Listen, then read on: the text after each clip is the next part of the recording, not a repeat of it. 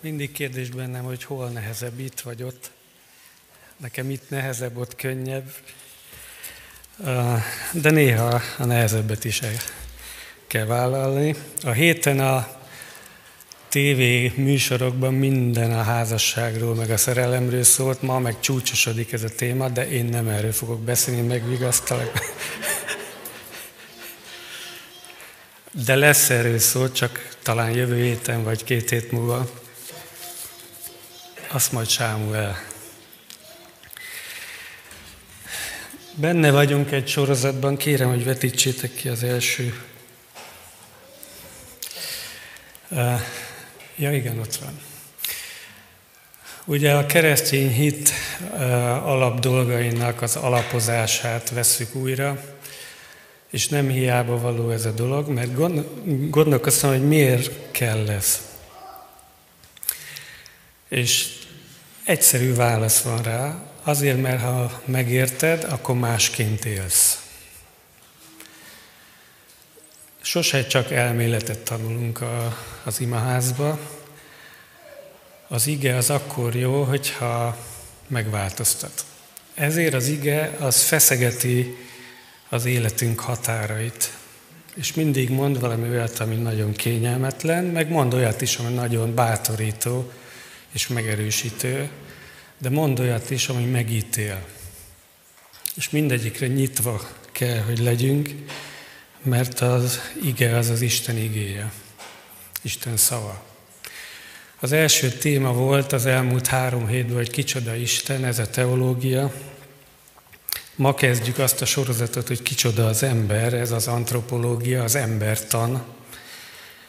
Aztán majd lesz még később a harmadik téma, hogy hogyan kerülhet az ember kapcsolatba Istennel, az evangélium által, és a negyedik téma, hogy hogyan élhet az ember Istennel, az apostoli levelek tanításai. Ma pedig olvassuk el, ami a kicsoda az ember témához az alapige, a Mózes első könyve első rész 26. verstől a 29-ig, aztán a második rész 4-től 7-ig. Az előbb álltatok, úgyhogy most ezt ülve hallgassuk meg. Mózes első könyve első rész 26-tól. Akkor ezt mondta Isten, alkossunk embert a képmásunkra, hozzánk hasonlóvá, uralkodjék a tenger halain, az ég madarain, a jószágokon, az összes vadállaton és az összes csúszómászon, ami a földön csúszik, mászik. Megteremtette Isten az embert a maga képmására, Isten képmására teremtette, férfivá és nővé teremtette őket. Azután megáldotta őket Isten, és ezt mondta nekik Isten, szaporodjatok, sokasodjatok, töltsétek be a földet, és hajtsátok uralmatok alá. Uralkodjatok a tenger halain, az ég madarain és a száraz földön mozgó minden élőlényen. Majd ezt mondta Isten, nektek adok minden maghozó növényt az egész föld színén, és minden fát, amelynek maghozó gyümölcse van, legyen mindez a ti eledeletek. A második rész, negyedik verszak B részétől folytatom. Amikor az Úristen a földet és az eget megalkotta, még semmiféle mezei fű nem volt a földön, és semmiféle mezei növény nem hajtott ki, mert az Úristen még nem bocsátott esőt a földre. Ember sem volt, aki a földet megművelje. Akkor forrás fakadt a földből, és mindenütt megöntözte a termőföld felszínét. Ezután megformálta az Úristen az embert a föld porából, és az élet leheletét lehelte az órába, így lett az ember élőlényé.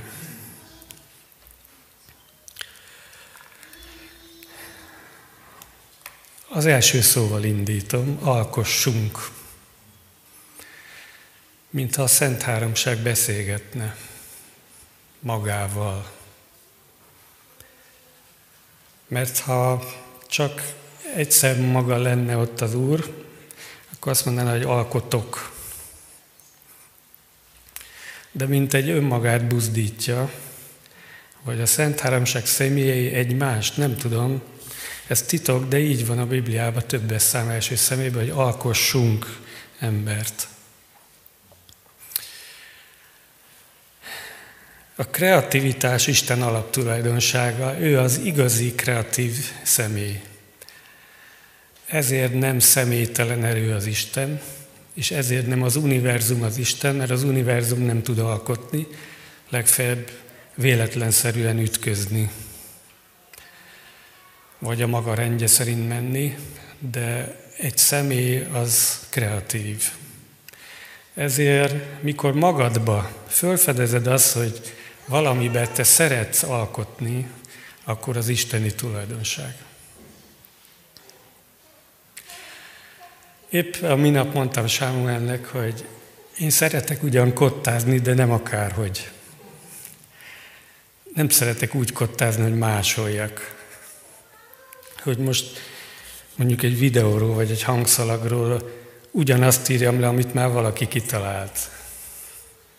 Ettől függetlenül zárójelbe jegyzem meg a zeneszerzés tanulás részehez is, hogy másolunk másokat, de most ezt bezárom. De ebben nem olyan nagy az öröm. Ez szolgai munka, rabszolga munka, mikor az ember csak másol másokat. Az öröm a munkába akkor van, mikor kreatív lehetsz. Ezért akár főzöl, akár autót szerelsz, kertet művelsz, vagy utcát söpörsz, próbálj meg kreatív lenni. Mert megvan benned az a csíra, az az isteni lélek, aki kreatív. És hogyha úgy csinálod a dolgodat, nem mechanikusan, hanem inspirációval, akkor egyszer csak azt fedezed föl, hogy örülsz. Én már ugye 31 néhány éve tanítok egy iskolába, és ugye mindig a kezdők, a kezdők, a kezdők, és hát ez azért ugye egy idő után lezsibbasztja az embert, hogy mindig az alapokat kell tanítani, és néha a Szentlélek figyelmeztet, hogy legyél már egy kicsit kreatív. Ne csak az legyen a célod, hogy zongoriskola 1, 2, 3, 4, 5, és így megyünk sorba, hanem találj ki valamit. Hát most is van itt egy növendékem, úgyhogy lehet, hogy ő azt mondja, hogy nem vagyok elég kreatív, de amikor a Szentlélek ihlet, akkor a tanításban mindig jön valami új. És téged is erre biztatlak, hogy legyél kreatív. De most térjünk ahhoz a gondolathoz vissza, hogy az ember Isten kreativitásából keletkezett. És ez rögtön feltételez valamit, hogy ő az alkotó, én pedig a teremtmény vagyok, ezért én nem léphetek az ő helyére, és ő sem fog az én helyemre lépni. Legalábbis a rendek szerint nem. Más tekintetben igen, de a rendek szerint sose cserélünk helyet. Ma a világban nyilván az ateizmusból fakad ez a újabb, vagy a pogány vallásokból, hogy az ember meg Istenül. Ugye a hindu vallásban sok millió Isten van, és többek között abban te is beleférsz, mint egy. De ott Isten a villámlás, Isten az eső, Isten a napfény, minden Isten, a tehén is Isten. Ezért, amikor Indiába egy tehén kimegy az út közepére, azt nem szabad elzavarni, mert az egy Isten. A Biblia nem így mondja. A Biblia azt mondja, hogy ezek teremtmények. És én is egy teremtmény vagyok, bár egy megkülönböztetett teremtmény. Különböző az állatoktól, de mégis egy teremtmény. És aki elfogadja ezt az állapotát, az tulajdonképpen már harmonikus életet kezd élni. Mert ettől függ a boldogságunk, vagy a boldogtalanságunk, hogy megtaláljuk-e azt a helyet, amire az Isten teremtett. A legtöbb ember úgy él, hogy nincs célja, vagy csak ilyen rövid távú kis céljai vannak, hogy meg akarom venni azt a tévét, vagy meg akarom venni azt a könyvet, vagy azt a házat, vagy azt az autót. De ennél nagyobbra hívott el minket az Isten. Mi a te célod az életbe? Mondhatni, miért születtél? Ezt most nem számon kérőleg mondom, hogy depresszív legyél, hanem azért, hogy felfedezd azt, amit Isten tervezett neked. Ezt nem olyan könnyű. Van, aki kapásból érzi, van, aki nem. Ha megkérdezem a nyolcadik osztályosokat, hogy mi akarsz lenni, akkor nagyon sok azt mondja, hogy fogalmam sincs. Megyek a gimnáziumba, akkor négy évig halasztom a témát. És a gimnázium végén megkérdezem őket, hogy na mi akarsz lenni, akkor már fele tudja, fele meg hát majd lesz valami, elmegyek egy főiskolára, újabb öt évig halasztom a témát. És valószínűleg a munkahelyeken is találnánk olyan embereket, akik fogalmuk sincs, hogy miért élnek.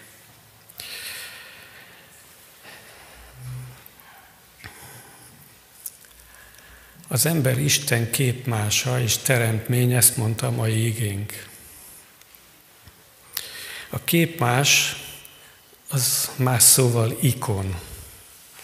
És eszembe jutott, így Kecskeméten is van egy görög keleti vagy katolikus, nem is tudom, templom, hogy a görög egyházakban van ikonosztáz, és azok szent képekkel vannak tele, és elolvastam, hogy az ikon az nekik nem dísz, hanem egy eszköz arra, hogy az ikon ihletése alapján akarnak Istennel kapcsolatba kerülni, ezért az ikonfestő az csak egy szellemi ember lehet. Oda nem elég az, hogy tudok festeni.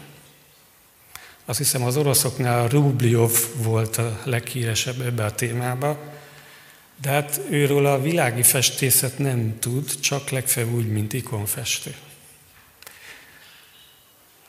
Mert ők isteni kapcsolatot keresnek, amikor festenek. Most ezzel nem a képek imádatára akarok buzdítani, csak azt akarom mondani, hogy a kép más, az nem egyenlő az Istennel, de ő rámutat. És mikor magadra gondolsz, vagy bármelyik emberre a Földön, akkor próbáld meg erre gondolni, hogy én Istenre mutathatok, de sose leszek Isten. Ha rólam egy fényképet valakinek megmutatnak, akkor lehet, hogy azt mondja, hogy ja, ez a révész Laci. De eszébe se jut az, hogy azt gondolja, hogy húsvér állapotban vagyok én azon a képen. Hát tudja, hogy ez egy papír darab, festék van rajta, csak az engem ábrázol. És engem juttat az eszébe.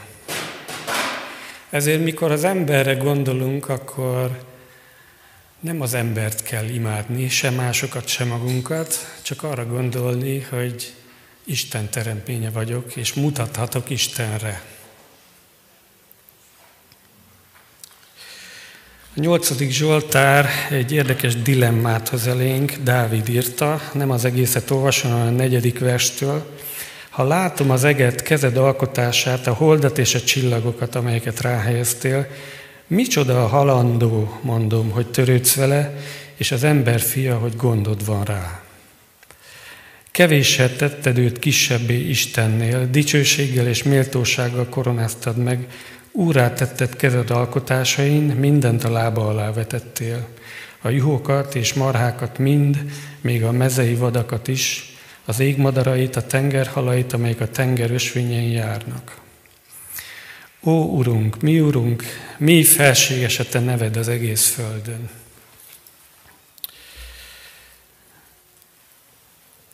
Ugye mindig a szélsőségek a, a bajok.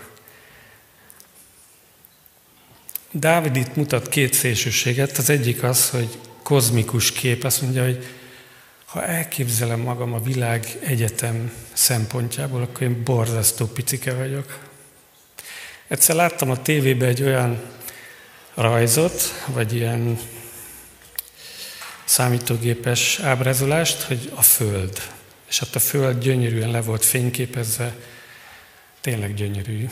És aztán a Föld elkezdett zsugorodni, de mellette föltűntek egyéb bolygók. Aztán távolodtunk ebben a számítógépes alkotásban, és a Föld egyre kisebb lett, már csak gombos tűnyi volt, és egyre több bolygó tűnt föl. És kiderült, hogy más bolygók sokkal nagyobbak, mint mi, mint a miénk. és a végén a Föld eltűnt, de egyre több tejútrendszer tűnt föl. Na most képzeld el Istent, aki minden fölött van.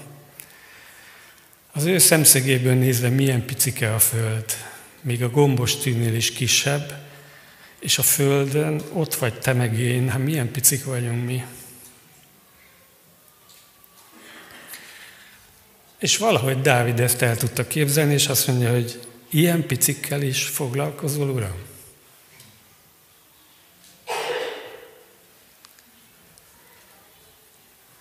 Vigasztalású mondom, hogy a nálunk sokkal kisebb teremtményekkel is foglalkozik.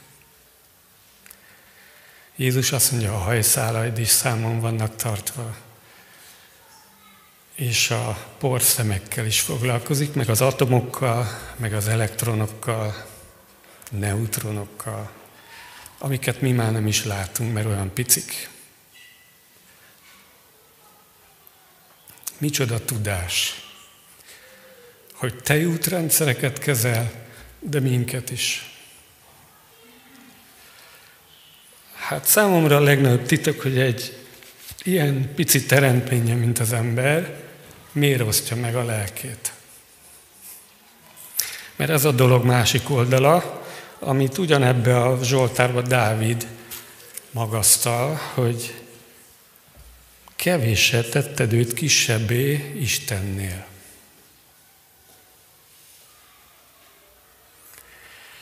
Sőt, egy másik Zsoltárban ugye ez a félreérthető mondat van, hogy az Úr mondja, hogy Istenek vagytok. Jézus még idézi is egy vitában ezt a mondatot. És hát némely ember ezt komolyan veszi, mert aki csak szemezget a Bibliából, azt mindig fog olyan félmondatot találni, vagy kifejezést, amiből egy hamis teológiát le lehet vezetni.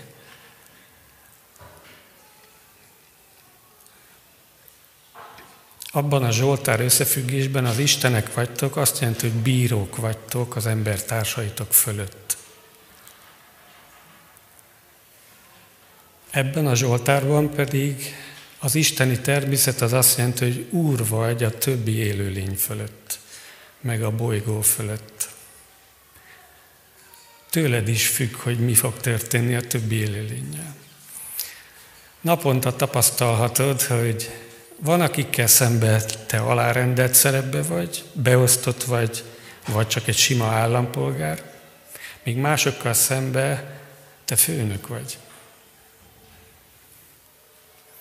Lehet, hogy a gyerekeid előtt te főnök vagy, vagy a munkahelyen munkaközösség vezető vagy, és vannak rád bízottak.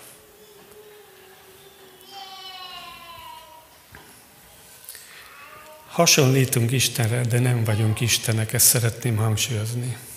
Abba hasonlítunk, hogy uralkodhatunk bizonyos területek fölött, vagy akár még néha emberek fölött is, de nem lettünk Istenné. Csak isteni természet részeseivé lettünk Péter apostol szerint. És milyen pontos ez a megfogalmazás, hogy egyrészt nem állat vagy, másrészt pedig, hogy van benned valami isteni, valami örökkévaló,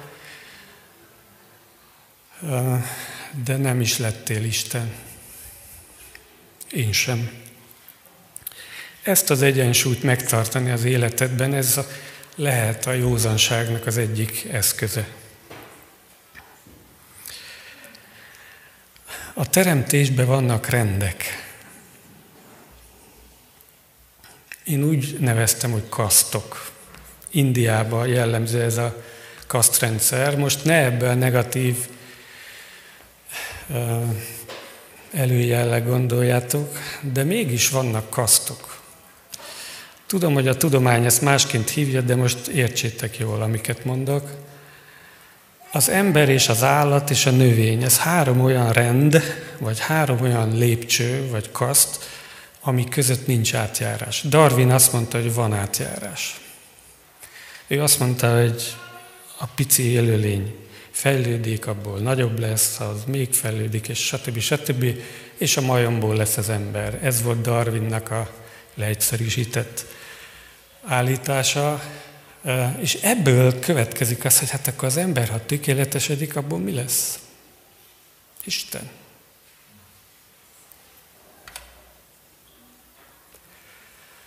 De a Biblia ezt nem mondja. Például nem mondja, hogy az állat és az ember között átjárás volna. Az állatot sok mindenre meg lehet tanítani, amiben hasonlítani fog az emberekre, de nem lesz ember.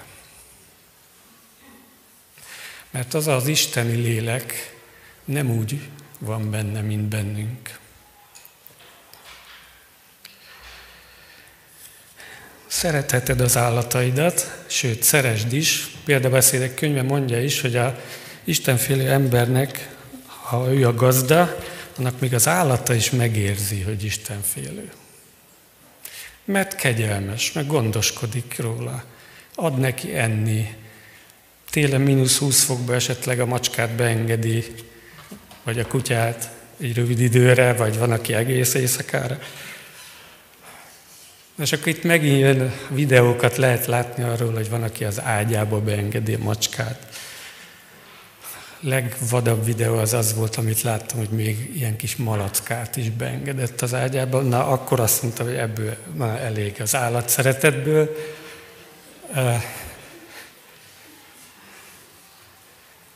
A józan paraszti ész az nem engedi be a, se a macskát, se a disznót az ágyába. Még lovat is láttam, de ezt most már...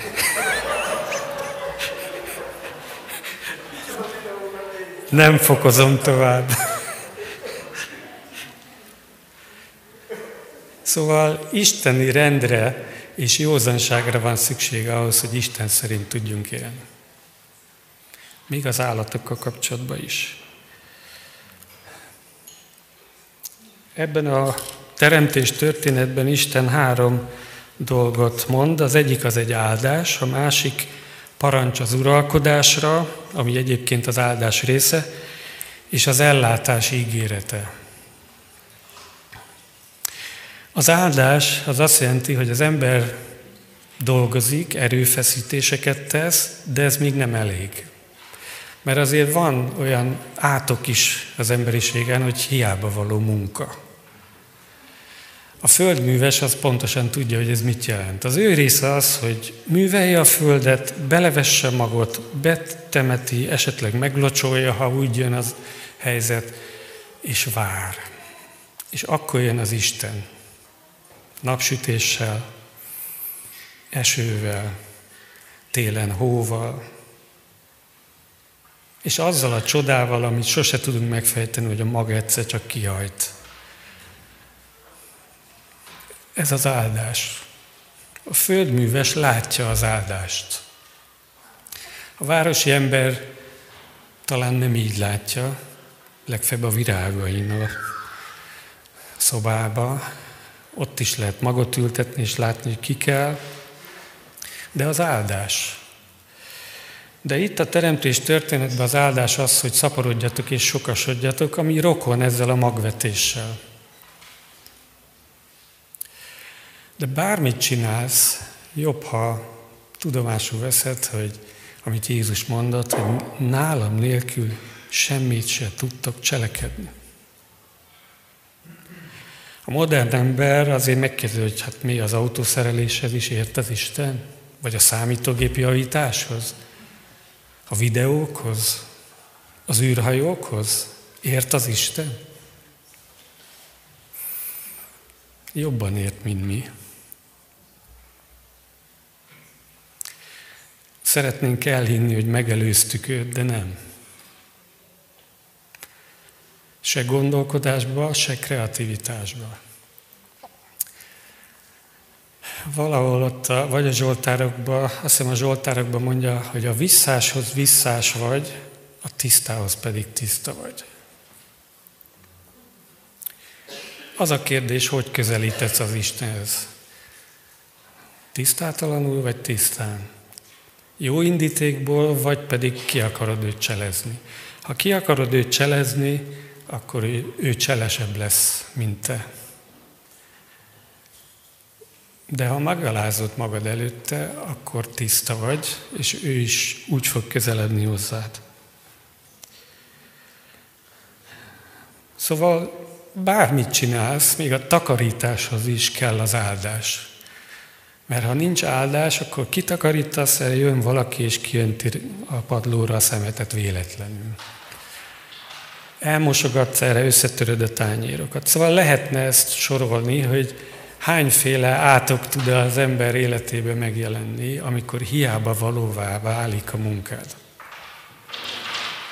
Az áldás az, amikor Isten terelget téged még a munkádban is, de szaporítja is az embert, és itt följön egy másik téma, hogy ma az emberiség a túlnépesedéstől fél, már a 60-as évektől tudósok azon elmélkednek, hogy hogy lehetne csökkenteni az emberiség számát, mert nem lesz elég az élelmiszer.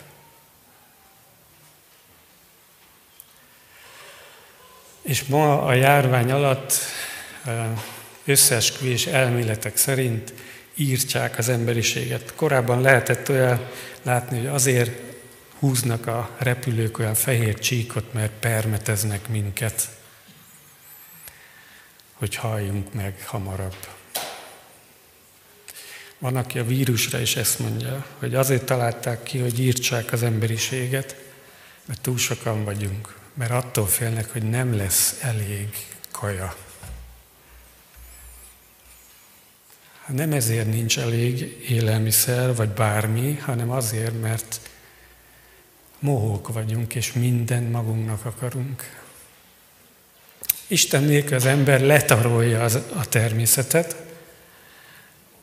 és úgy osztja el az élelmiszert, hogy az egyik féltekére nagyon sok jusson, és itt abba hal bele az emberiség, hogy degeszre magát, a túloldal meg abba, hogy nincs mit enni.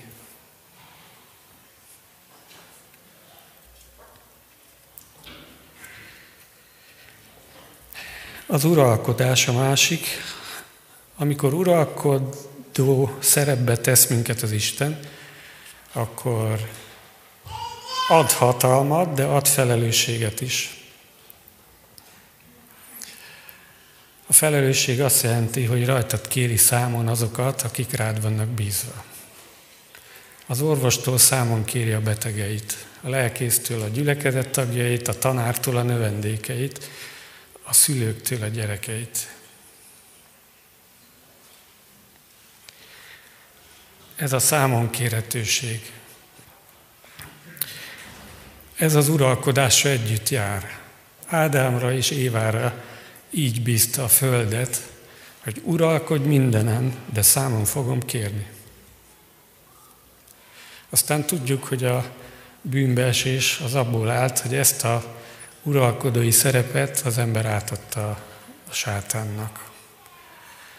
És attól fogva egy furcsa ellentmondásba létezik a Föld.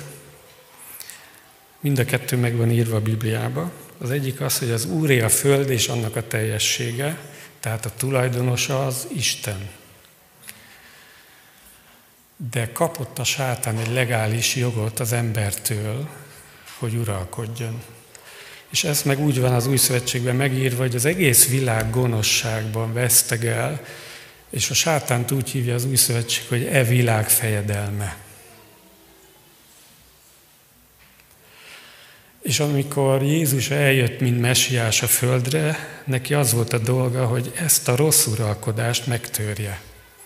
És visszaállítson minket abba az eredeti állapotba, amikor még az emberé volt az uralkodás.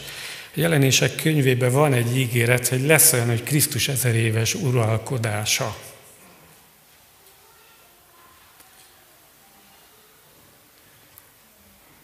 És a hívők abban részt fognak venni, úgy, mint al uralkodók, társ uralkodók. És ennek olyan hatása lesz, hogy nem csak az emberiségre lesz jó hatása, hanem még a természetre is. Ézsaiás könyve azt mondja, hogy az oroszlán szalmát teszik, és a kisgyerek nyugodtan játszhat a mérges kígyóval, mert a mérges kígyó nem lesz mérges. Magyarul nem lesz halálos.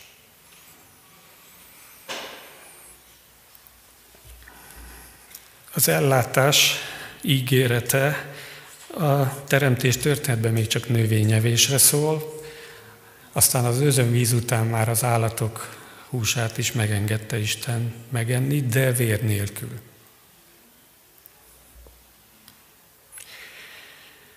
A mi atyánkba el szoktuk imádkozni, hogy a mi mindennapi kenyerünket add meg nekünk ma.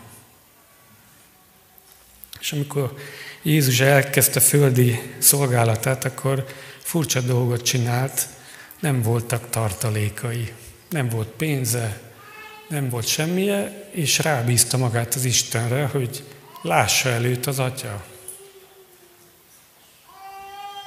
Nem volt háza se. Bizonyos értelemben hajléktalan volt, egy ilyen vándortanító, akit a legtöbb esetben valaki meghívott a házába, de volt olyan is, amikor kinnaludt a fa alatt. És amikor a tanítványait kiküldi, akár a 12-t, akár a 72-t, azt mondja, hogy ne vigyetek erszényt, se kardot, se semmit, csak azt a ruhát, ami rajtatok van. Még váltó ruhát se vigyetek.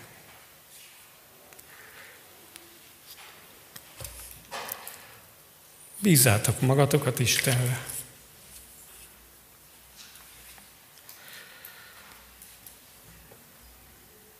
Hiszed-e ezt?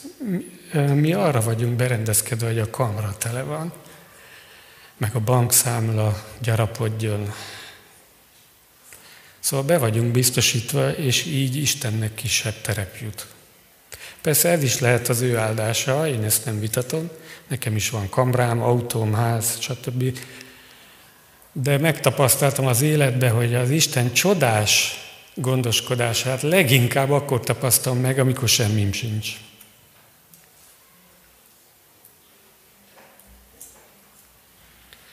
Amikor egyszer elakadtam az autómmal egy országút közepén, Alföld közepén egy mellékúton, akkor küldött egy olyan embert, aki éppen, idézőjel, véletlenül autószerelő volt.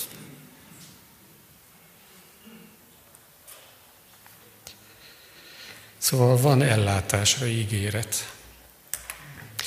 Azt mondja a Biblia, hogy porból és leheletből állunk. Van anyagi megközelítése az embernek, és van szellemi megközelítése az embernek, mert ez a lehelet, ez Isten lehelete.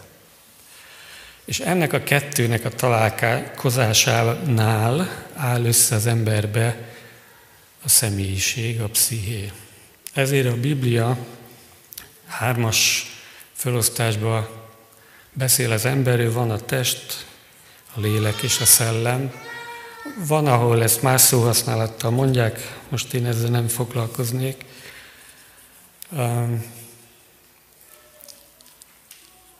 Egyiket se jó elhanyagolni. Ebből számomra ez volt a tanulság, hogy például van, aki nagyon sokat törődik a szellemi oldallal, de mosdatlan. Vagy hagyja magát megbetegedni.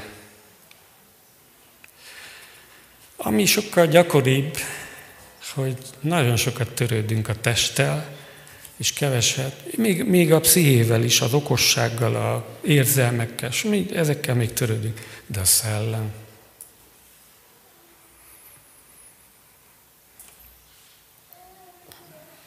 mindegyikkel foglalkozni kell, a testtel is, a lélekkel is, a szellemmel is.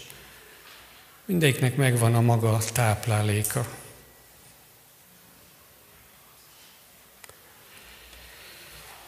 Jézus bemutatja a teremtést egy rövid esetbe, amikor meggyógyítja a vakon születettet, mert a vakon születettnek nem volt szemgolyója. Nem az volt, hogy egy meglévő dolgot kellett csak egy kicsit megreparálni, hanem egy nem lévő dolgot kellett megteremteni. És a Biblia eléggé naturalista módon leírja, hogy hogy csinálta. Hogy földre köpött, és a porból és a nyálból sarat csinált, és oda kente a szemgödörbe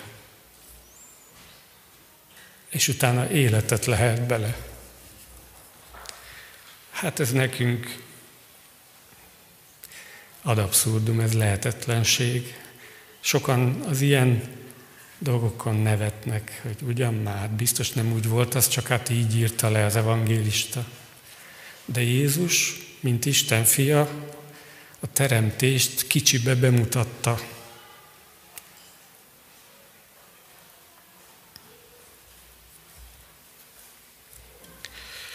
Az Úr Jézus szerepe a teremtésben, az Ószövetségben még csak sejtelmes módon van előrejelezve, az Új Szövetségben meg néven van konkrétan nevezve. A példabeszédek könyve 8. rész a bölcsességet megszemélyesíti, úgy beszél a bölcsességről, mintha az egy személy lenne. És bár van egy félmondat, ami kérdéses ebbe a dologba, de azért mégis felolvasnék pár verszakot ebből a fejezetből. 8. rész 22. Az Úr útjának kezdetén alkotott engem, művei előtt réges-régen. Az ősidőkben formált engem kezdetben, mielőtt a föld létrejött. 30. vers. Én már mellette voltam, mint kedvence, és gyönyörűsége voltam minden nap, színe előtt játszadozva mindenkor. Játszadoztam földje, földje kerekségén, és gyönyörködtem az emberekben. 35. Mert aki engem megtalál, az életet találja meg, és kegyelmet nyer az Úrtól. De aki vétkezik ellenem, magának árt, gyűlölőim mind a halált szeretik. Sok minden vonatkoztatható ebben Jézusra, még hogyha esetleg egy ponton vannak bennem kérdések, ezt is elárul, melyik ez a pont, az, hogy az apostoli hitvallásban Jézusról azt mondjuk, hogy született, de nem teremtmény. Jézus nem teremtmény, ő Isten része. Talán ez az egy pont, ahol ütközik ez a két dolog, de hadd olvassam fel a zsidókhoz írt levelet, mert ez meg néven nevezi, hogy Jézus ott volt a teremtésnél. A zsidókhoz írt levél első rész egytől. Miután régen sokszor és sokféleképpen szólt Isten az atyákhoz a profiták által, ezekben a végső időkben a fiú által szólt hozzánk, akit mindennek örökösévé tett, és most jön a mondat, aki által a világot teremtette. Ő Isten dicsőségének kisugárzása és lényének képmása, már megint ez a képmás, aki hatalmas szavával hordozza a mindenséget, itt megállok, ami azt jelenti, hogy ha Jézus nem szólna az érdekünkbe, akkor a világegyetem már rég összeomlott volna. Aki miután minket bűneinktől megtisztított, ez a megváltás, mennyei felség jobbjára ült. Annyival feljebb való az angyaloknál, amennyivel külön nevet örökölt náluk. Jézus nagyobb az angyaloknál, még a mennyben is vannak rendek. Úgyhogy mikor a francia forradalom azt mondja, hogy szabadság, egyenlőség, testvériség, és ezt minden ateista mozgalom átveszi, akkor értem én a jó szándékot, mert a társadalmi egyenlőtlenségeket szerették volna kijavítani, csak mindig van benne egy momentum, hogy nem veszi figyelembe a teremtés rendjét. Az ember a földi életében sose lesz egyenlő a másikkal. Sose. Tudod, hol leszünk egyenlőek? Isten előtt. Ott igen. Ott a király, meg a politikus ugyanolyan módon lesz megítélve, mint a hajléktalan vagy az egyszerű dolgozó. Mert ott már mindenki csak ember lesz. De mondjuk abban lesz ott is különbség, hogy akire többet bízott, attól többet kér számon, akire kevesebbet bízott, attól kevesebbet kér számon. De mégis, mint az igazság tekintetében ott egyenlők leszünk. De a Földön mindig lesz főnök, mindig lesz beosztott, mindig lesz uralkodó, és mindig lesz alárendelt. És az egyiket is az Úr szerezte, meg a másikat is. Már közeledek a végéhez, de azért még kettő pont van, ez az egyik. Pálapostól beszél a teremtésről úgy, mint az első Ádámról, és az új szövetségben Krisztusról beszél úgy, mint a második Ádámról.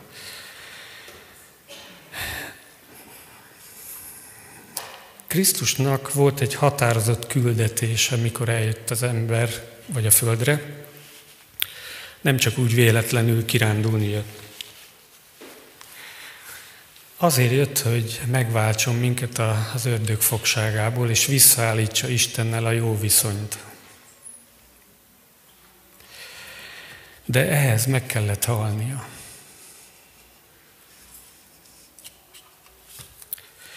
Megint felidézek Ézsaiás könyvéből egy profétai jelenetet, ami eredetiben Ézsaiásról szól, nem Jézusról, de érzek párhuzamot. Ézsaiás 6, Ézsaiás látomást lát, és látja megnyílteget, és az Úr uralkodását, és az angyalokat, és a szerelfokat, a dicsőítést hallja, hogy szent, szent, szent a seregek ura. És ebben a mennyei képben ő a proféta azt mondja, hogy jaj nekem, mert tisztáltalan ajkú vagyok. És tisztáltalan ajkú nép között lakom. Mondja ezt a választott népről. És lehet, hogy nekünk ugyanezt el lehet mondani, hogy jaj nekem, nem tudok tisztán beszélni mindig becsúszik egy kis negativizmus, egy kis kritika, mindig becsúszik egy kis hazugság, egy kis túlzás, netán plegyka, vagy kifejezetten rossz indulat. Ma már ott tartunk, hogy a tudatos hazugság az a politika része. Lehet, hogy mindig az volt, ezt én nem tudom, de egy biztos, hogy tisztáltan ajkú nép között lakunk, és mi magunk is azok vagyunk. És akkor Isten megoldása az, hogy oda küld egy szeráfot égő parázsal, megérinti Ézsaiás száját, és azt mondja, hogy a bűnöd el lett véve, meg vagy tisztítva. Ezt felünk nem ilyen parázs úton végzi el az Isten, hanem úgy, hogy hiszünk Krisztusban. De aki hisz Krisztusban és lerakta bűneit, arra ugyanez vonatkozik, hogy bűnöd el van véve. Igen ám, csak eztán jön a lényeg. Azt mondja, hogy Isten megkérdezi, hogy ki megy el követségünkben?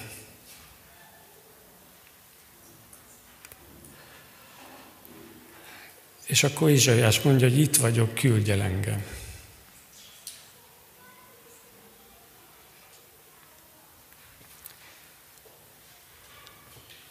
És ma is ezt kérdezi. És én úgy hiszem, hogy még Jézustól is ezt kérdezte.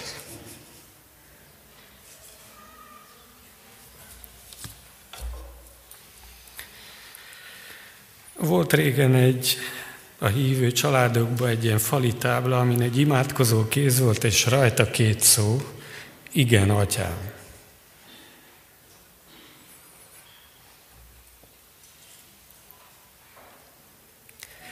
Ki tudod ezt mondani?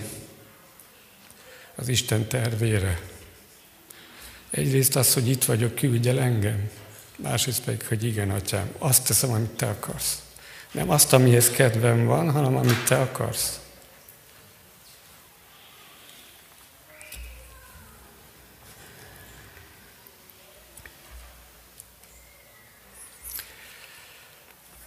A színészekhez a hívő színész tudja elvinni az evangéliumot.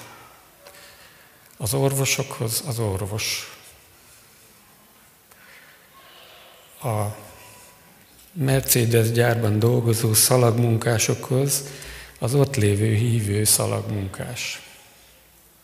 És lehetne ezt sorolni, sorolni. Kérdezi az Isten, hogy Kit küldjek el? Téged?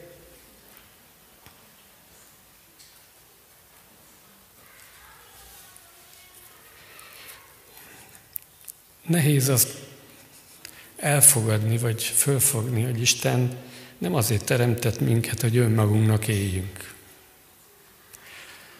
Nem azért, hogy gazdagok legyünk, szépek legyünk, sikeresek legyünk, bár ez mind lehetséges hittel is. Hanem azért küldött el, hogy őt képviseljük a világba.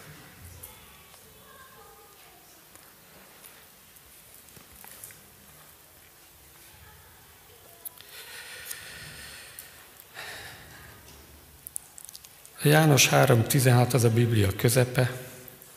Isten úgy szerette a világot, hogy az ő egyszülött fiát adta, hogy aki hisz ő benne el ne vesszen, hanem örök élete legyen.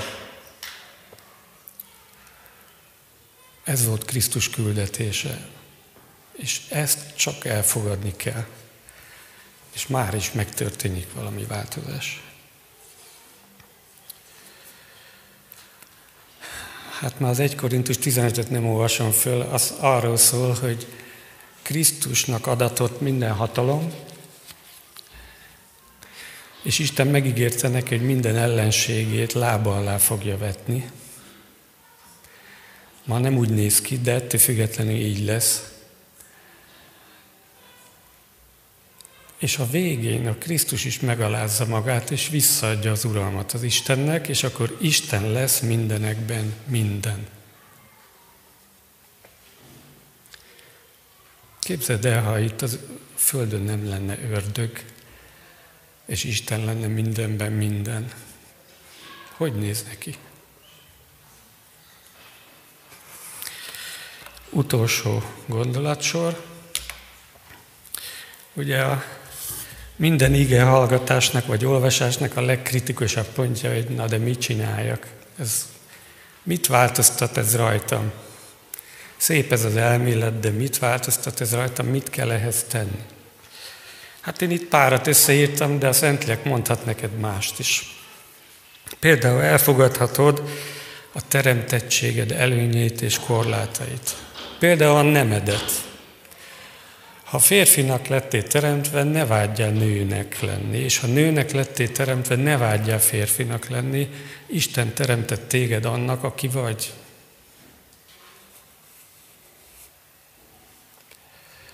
Ha tehetséges vagy valamiben, akkor örülj és használd. De biztos lesz olyan dolog is, amiben nem vagy tehetséges. Azt meg fogadd el. Vagy esetleg fejleszd. Ha ezt teszed, boldog leszel. Aztán elfogadhatod a bűnbocsánatot, Krisztust, mint megváltódat. Hát a többség már ezt megtette, de biztos van olyan is, aki nem.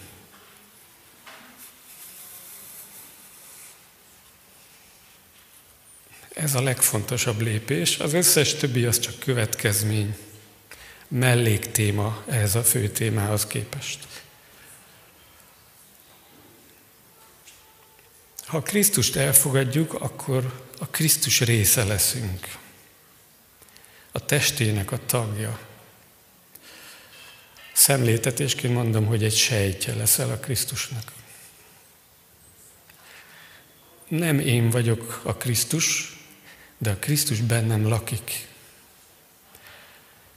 És ő megbízhat néha olyan furcsa dolgokkal is, amik meghaladják az én képességeimet, és ő mégis megcselekszi. Általam is.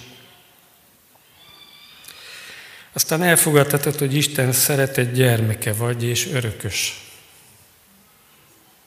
Sok ember azért nem tud szeretni, mert úgy érzi, hogy őt nem szeretik.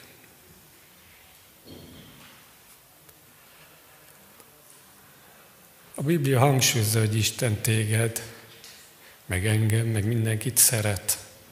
És ez nem csak egy ilyen limonádé, rózsaszín dolog, hanem ő úgy szeret, hogy tesz érted valamit.